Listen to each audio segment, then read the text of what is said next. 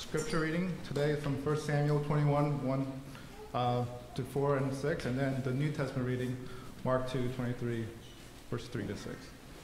Um, then David came to Nob, to Ahimelech the priest, and Ahimelech came to meet David, trembling, and said to him, Why are you alone, and no one with you? And David said to Ahimelech the priest, The king has charged me with a matter, and said to me, Let no one know anything of the matter about which I send you, and with which I have charged you. I have made an appointment with the young men for such and such a place. Now then, who do you have on hand? Give me five loaves of bread, or whatever is here. And the priest answered David, I have no common bread on hand, but there is holy bread. So the priest gave him the holy bread, for there was no bread there but the bread of the presence, which is removed from before the Lord to replace by hot bread on the day it is taken away. Uh, the New Testament reading is um, from Mark. One Sabbath, he was going through the grain fields, and as they made their way, his disciples began to pluck heads of grain. And the Pharisees were saying to him, Look, why are they doing what is not lawful on the Sabbath? And he said to him, Have you never read what David did when he was in need and was hungry? He and those who were with him, how he entered the house of God in the time of Abiathar, the high priest, and ate the bread of the presence, which is not lawful for any but the priest to eat, and also gave it to those who were with him. And he said to them, The Sabbath was made for men, not man for the Sabbath. So the Son of Man is Lord even of the Sabbath. Again, he entered the synagogue, and a man was there with a withered hand. And they watched Jesus to see whether he would heal him on the Sabbath, so that they, may, they might accuse him. And he said to the man with the withered hand, Come here. And he said to them, Is it lawful on the Sabbath to do good or to do harm, to save life or to kill? But they were silent. And he looked around at them with anger, grieved at their hardness of heart and said to the man, Stretch out your hand. He stretched it out, and his hand was restored. The Pharisees went out and immediately held counsel with the Herodians against him, how to destroy him. Uh, this is the word of the Lord. Thanks be to God. Thank you, Luke. We are continuing our series in Mark, exploring the miracles of Mark and how these extraordinary moments of Jesus' ministry actually point to everyday grace for our daily lives. As we have gone on and talked about in our series, we've seen Jesus as the suffering servant, uh, the Son of God who brings restoration for the world.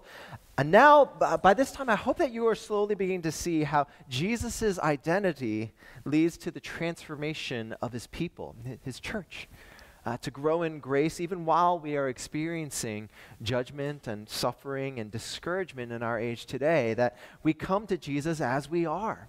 Like the paralytic that we uh, discussed last week, that the arc of the Christian life is reflecting the compassion, the love, and the mercy of this Jesus. And so here we begin to see a pivot in the life of Jesus that Mark is presenting, starting at the end of chapter 2 and the beginning of chapter 3. So, whereas last week uh, people are curious about Jesus and his ministry, this is the point in Mark's gospel where there begins a slow decline in Jesus' popularity that culminates in his death. People, after, uh, after this narrative, people begin to question the validity of Jesus' ministry and seek to destroy him. And all sorts of conspiracy theories and misinformation and toxic polarity begin to cloud Jesus' life and, and eventually sends him to the cross. So, just like in Mark's day, where Christians were beginning to be judged and blamed for the burning of Rome, Jesus is experiencing the suffering that comes from how a distorted faith leads to legalism and a lack of grace, a distortion of what it means to find our rest in Jesus. So, this is what this passage is all about today. How, how do we find Sabbath rest in Christ? This is uh, important for us today to recognize as a church. In every age of the church, there has always existed a prevalent legalism. And every age of the church, religious orders, like the Pharisees, have often exhibited cruelty in the name of faithfulness. So Mark is trying to answer the question for us today is how do we truly understand God's law for us today in an age of misunderstanding? And how does the church pursue faithfulness and grace in the midst of the arrows of our enemies? He does this with three things that we'll talk about today. about who Jesus is. One, Jesus is the Lord of the law. Uh, two, Jesus is the Lord of grace. And three, Jesus is the Lord of the Sabbath. So let's dive in today. Uh, let's examine how Jesus is the Lord of the law. And it begins on Sabbath.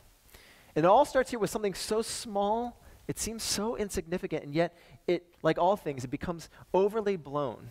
It becomes super dramatic. It starts with just a walk through a wheat field. You see, one of the religious orders of Jesus' day, known as the Pharisees, had very clearly defined rules on what they thought it meant to be faithful to God on the Sabbath day. It was called the 39 Melachot, or Mishnah. Uh, my guttural sounds aren't very good in Hebrew, so I apologize on that if the, I messed up the pronunciation on that. But it, it came with 39 well defined rules on what you cannot do on the Sabbath. And so we're going to put those 39 rules up on the screen for you to, to view here. Um, let's see. Uh, some of my favorites on this list include erasing which, according to or the Orthodox Union of Jews, uh, means you cannot destroy any form of writing on the Sabbath day, which includes words or letters that are on food. So, if you open up a bag of Doritos, you have ripped up and erased words, right? And you have broken the Sabbath day. Um, uh, another one is on this list selecting which means you cannot separate unwanted portions of food by hand. If you have bones in your food, you cannot separate it on the Sabbath day. Um, hence, gefilte fish, if any of you are familiar with that. Um, and also, um, you cannot sort or file activities. So, for all of you type A people, selecting is forbidden on the Sabbath day, according to the 39 Mishnah. Another one, which I like on here particularly, is finishing, which means you cannot complete any projects mechanical, repairs, adjustments. You cannot even tune musical instruments. All right? That's what finishing would entail. So, these Pharisees would, would, went to every length to try and provide a precedent and answer every question on what activities could be allowed and what activities could not be allowed, including specific laws. And this is true. You couldn't even repair a fallen roof. If you dislocated your foot on the Sabbath day, you could not restore it. You had to wait till the very next day to do it. Every stone was unturned in terms of how you were supposed to rest.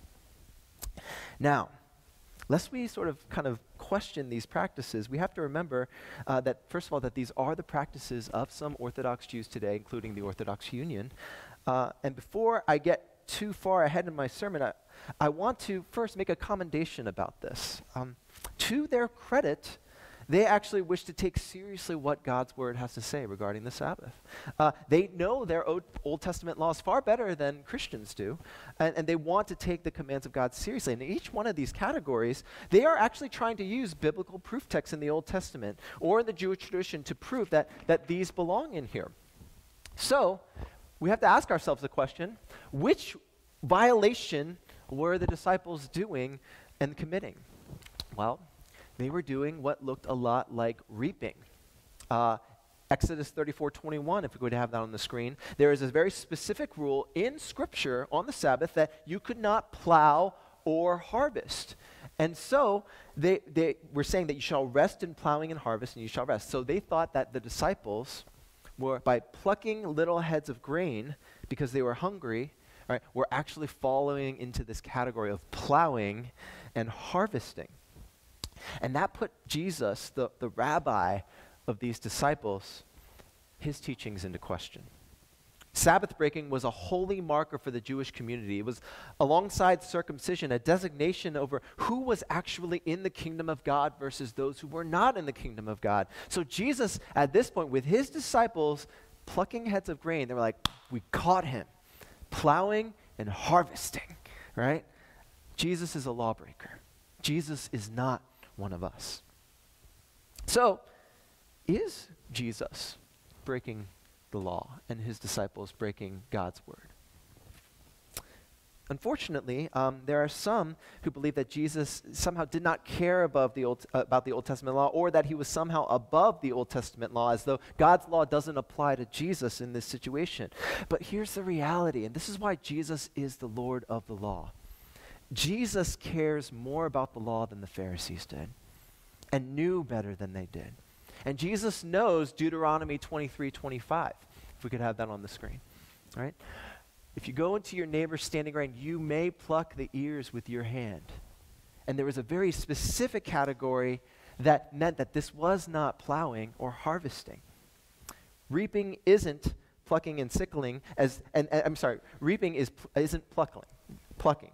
And these Pharisees went beyond the interpretation of the law to impose something on the disciples that God's word had never said. And not only that, but Jesus in this passage gives biblical precedent for what he is doing in verse 25, um, where in 1 Samuel 21, which in the Old Testament reading of today, in the, in the time of Abiathar, Abimelech's son, the high priest, uh, ate bread which was supposedly consecrated for the priest and given to King David. Right? So here we see Jesus battling legalism. And as I said last week, legalism is not, as it is often defined, obeying the commands of God. Legalism is adding on to God's word in ways that creates rules that God did not say nor created. And one of the highlights of our uh, Reformed tradition is a reckoning to try and reform every practice of the church back to the Word of God and finding freedom and rest in the things that God commanded, not to try to create additional rules for how it plays itself out. Do you see here? The problem with the Pharisees is not that they cared about the law the problem is that the Pharisees didn't care about the law enough to realize what they were committing the very same sin that Eve did in the garden when she added rules where God did not add rules.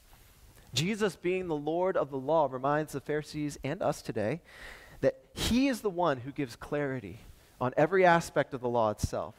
Jesus being the Lord of law means that we, lest we be too harsh on the Pharisees, we need to turn the attention to ourselves, both in our personal upbringings and in the Christian church today, to think about how have we carried and placed upon ourselves extra burdens that God is wishing to free us from today.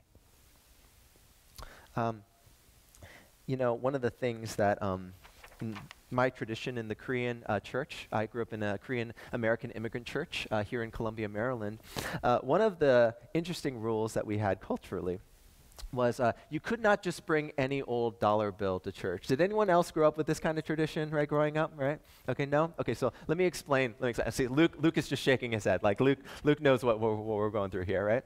See, uh, you could not just bring even if you were a kid and your, your mom and dad give you a dollar bill, right, uh, you could not just bring a regular old dollar bill, right? It had to be a fresh one right from the bank, crisp, flat, completely, not even a single wrinkle or crease in there, right? Because how dare you give a wrinkled dollar bill to the Lord, right? And so I remember there would be some Sundays where my mom would have to take out a hot iron, right? Because the bank was closed, right? And so she would have to iron the dollar bill just so that it would remain perfectly crinkled and flat, right? Um, maybe that wasn't your growing uh, upbringing growing up. Maybe you were told things like, "No this on the Sabbath day." No fun, no games, no whatever, no television. Or maybe you were told, you know, if you didn't sleep enough on Saturday night, you are a Sabbath breaker, right? How dare you not get enough sleep before Sabbath morning? And all of this is couched in language that might seem very pious. If you truly love God, then here are the things you must do to get ready for Sabbath day. Now we have to be extremely careful, church. There is no scriptural command for any of this. I, you know, I was very surprised as a young child looking in my Bible. I didn't find the hot iron over the, the dollar bill verse. I couldn't find it, right? But while many of these things are, are, are wise things, maybe things that God has binded our conscience of, they are not binding for the law that we place on our hearts today. And rather than obedience or worship, Jesus reminding us that these things can actually go against the very things that the Sabbath was supposed to bring. To rest on Him, to have Him feed our souls, to have Him fill us again. So, yes, the law is there to remind us of our need for Jesus. The law is there to restrain sin. But this third use of the law that in our Reformed tradition is talking about is that the law is there to know how we can delight in Him, how to find rest in His commandments. And for some of us, including myself, uh, we can continue to burden ourselves with things that He did not command us to do. Some of us need to be reminded of that great phrase. Jesus didn't say that, right? So stop binding our consciences to the law that isn't God's law. It will only bring about death. So, just a, maybe a, a slight challenge for us here today. How did you come to the Sabbath this morning? What rules maybe are you fulfilling that Scripture isn't telling us that we need to fulfill? Maybe we can be like the disciples, delighting in the law of the Lord, feeding themselves. Maybe we can be like uh, the ones who realize that Jesus is there waiting to feed us. Because when you reorient your heart to see that Jesus is the Lord of the law, then you will begin to see him also as the Lord of grace. In our second Sabbath story here in chapter 3, we see that Jesus has re entered the synagogue. The Pharisees, once again, are there, by the way, what's interesting, not to worship the Lord in the synagogue, are they? What are they, what are they doing there? They're there to watch Jesus to see if they can trap him in their understanding of the law. Again, here, we're reminded of what a legalistic heart will do to us. Rather than come to a place where we find ourselves resting and worshiping God, the center of our worship becomes our laws, ourselves, how we worship, making sure that we follow all the rules for worship that we've created for worship, and looking for rule breakers so that we can condemn them in the laws that we've created. If you want to know how to ruin a church real fast, or come on a Sunday where church doesn't feel like release, it feels like a burden, then this is how we do church together, the way that the Pharisees did. Right? Searching for the lawbreakers, searching f- for people to condemn. And I want to stress, by the way, and state a very important difference right now here the difference between devotion and zeal versus the legalism of the Pharisees in chapter 3. If the Lord has convicted you personally to consecrate yourself in a certain way before worship, maybe to give a certain percentage of your offering, or worshiping physically in a certain way, or, or, praying physically in a certain way. Worship practices that point you to worship the Lord more devotedly. Or maybe things in your cultural tradition that, that, that help you understand more about the love of God. As long as we can base those practices in God's Word, then we are free to worship God in those ways right? Because it's the idea that we've grounded these things in Scripture, right? The danger that I see in churches and pastors, in members, is when they try to bind other people's consciences in worship in a way that Scripture doesn't bind them. So the Pharisees come looking for lawbreakers, looking at Jesus, waiting to jump and pounce on him It becomes a graceless, compassionless place to be. It becomes our brand of Christianity and not what the Lord has commanded the church to, to look like. The 19th century Irish Presbyterian minister, Thomas Witherow, uh, wrote a series of books uh, discussing worship. And he was, he was targeting his own Reformed tradition. And he, and he saw in it a spirit in Reformed Presbyterianism that was very proud of worshiping in a certain way that, that looked different than others. And he writes about what happens to those individuals who find their brand of Christianity better than all others. Here's this quote, if we could have it on the screen. After being subject to such an influence for a series of years, a man who once gave promise of becoming a genial and generous Christian sinks down into a mere fault finder, a theological cynic whose mind is sore, soured against every sect against, except his own, snarling at everything and pleased with nothing. This is the Pharisees. So, what is happening here in this synagogue? How is Jesus showing and demonstrating himself to be the Lord of grace? Uh, you see, uh, in the Mishnah and the Melachot, that, that had very specific exceptions for when a person could actually break the Sabbath. And one of them talked about the necessity of the actions to save a person's life. That you could break the Sabbath if there was a work of necessity that was able to save an individual. But here's the thing the man with a withered hand in the story that we just read would have not fallen into this very specific category. The man would live with uh, the public shame of having a withered hand in the synagogue knowing that Jesus could heal him, but he knew, the withered man knew that he could not come to Jesus on the Sabbath day. He would have seen himself as someone, though he wanted grace, could not receive it on the Sabbath. The day where, ironically, grace is most accessed.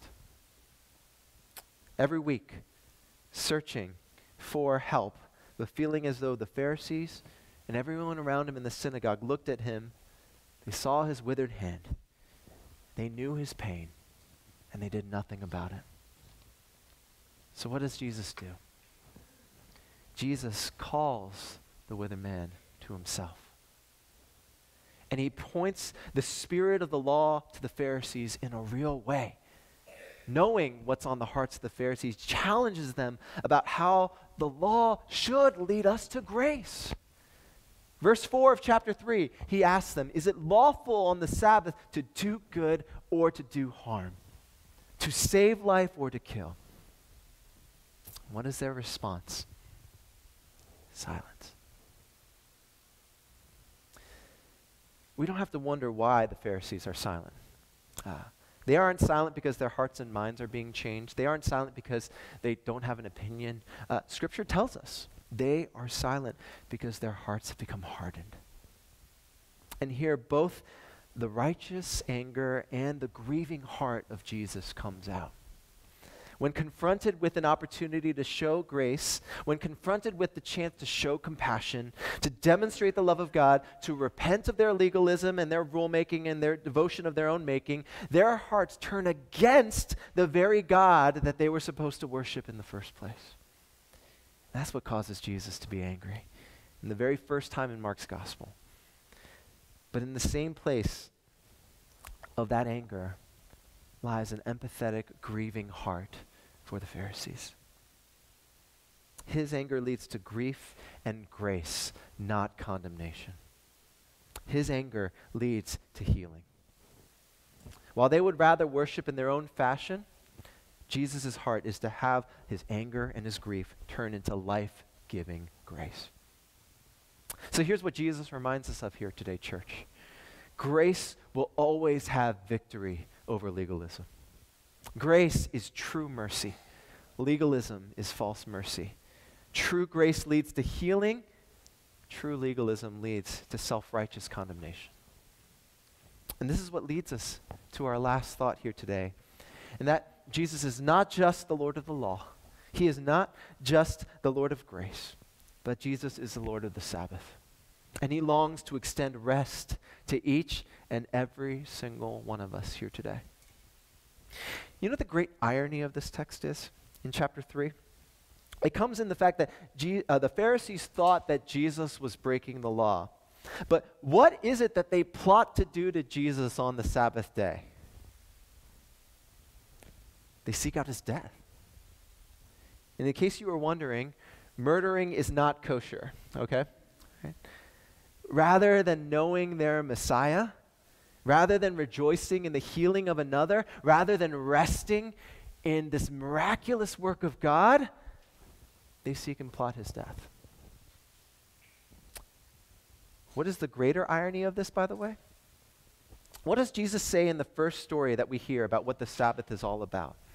he says that Sabbath was made for man as a gift from God to remind them of God's finished work and his rulership, to remind them that they are not the God of worship, but Christ is. And to seek the worship of God on this Sabbath day as resting in his work. So when we say that man was not made for Sabbath, Jesus is reminding the Pharisees that the gift that God gave them of the day of rest is not to be twisted in such a way that in and of itself Sabbath becomes another form of bondage. How can Christ say all this? What gives Christ the authority to say these things? Because Christ knows what perfect Sabbath looks like. He knows that the Son of Man is the Lord of the Sabbath. The Son of Man in the Old Testament uh, has many different meanings and definitions, but one of the meanings and definitions of the Son of Man is this Messiah-like figure of Daniel 7:14. This one who will give dominion and a glory and a kingdom, that all peoples and nations and languages should serve him, that his dominion is an everlasting dominion which shall not pass away, and his kingdom one that shall not be destroyed. That's the promise of Daniel 7:14. This is what the Son of Man represented. And so when, when we look at this Son of Man is the Lord of the Sabbath, we're referring to this idea that this one is the one who will bring total peace amongst the world. This is reflecting the creation order. Do you ever wonder why the Lord, our God, God the Father, rested on the seventh day? Uh, it is not because God was tired and needed a nap. When we speak of the rest that God took on the seventh day, it was a rest that spoke of peace on every side. There was no more wars to fight, no more that needed to be created, no more striving, no more struggle. In other words, God's rest is not a, rest of weariness, it's a rest in rulership. And Jesus was reminding the Pharisees that this Son of Man would be the one who wins dominion and whose glory is never ending. Sabbath at the end of the day is recognizing that every part of the kingdom of God has been won because Christ said, It is finished. So, because he has won dominion and power over his sufferings and ours, because even though uh, we think that legalism has won the day, even when the Pharisees thought that legalism won the day, when they crucified him on the cross, Sabbath is just the beginning of the eternal kingdom and the eternal rest for all of his children. The cross represents rest, not condemnation. Because the resurrection of Christ on the third day demonstrates that this resurrected Son of Man cannot be defeated, that he cannot be destroyed, his people can endure through the strength he provides. This is the rest that God is offering each and every single one of you today. Place all of your legalism and throw it out. Place all your fears on Him. Place all of your burdens on His shoulders. Place your withered hands. Know that Jesus is calling Himself to you to be healed and restored. Church, um, I pray and long that this community at City of Hope, as, as we begin this new season of life, of ministry together, that, that Sunday mornings will be a place where we can come to find the Lord of the Sabbath. Sunday wouldn't just be another place you feel burdened by the weight of the law, or legalism, I should say. This church wouldn't be a place where you feel you are under the watch of those waiting to pounce on you. Every word you say, or every brokenness you feel. We come to this place knowing that this place is a place of joy, a place of rejoicing, a place where we, we see healed people around us. We see the grace of God working in every single person who comes here today. And we rejoice and delight in those things.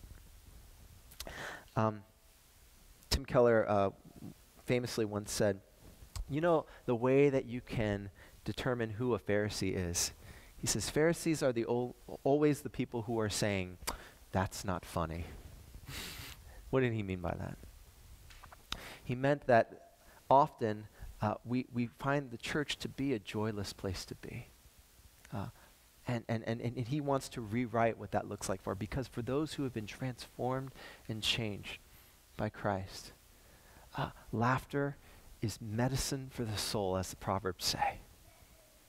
That we have joy here in one another, in seeing each other here this morning. Church, I pray that this place could be a place encouraged by the worship of the saints, by the prayers of the people, by the Word of God reminding us where true peace is found, by these sacraments that remind us of the rest that we find in Him. So we come remi- reminding ourselves of the call of Christ. Come to me, all you who are weary laden, and Christ will give you rest. Let's pray together.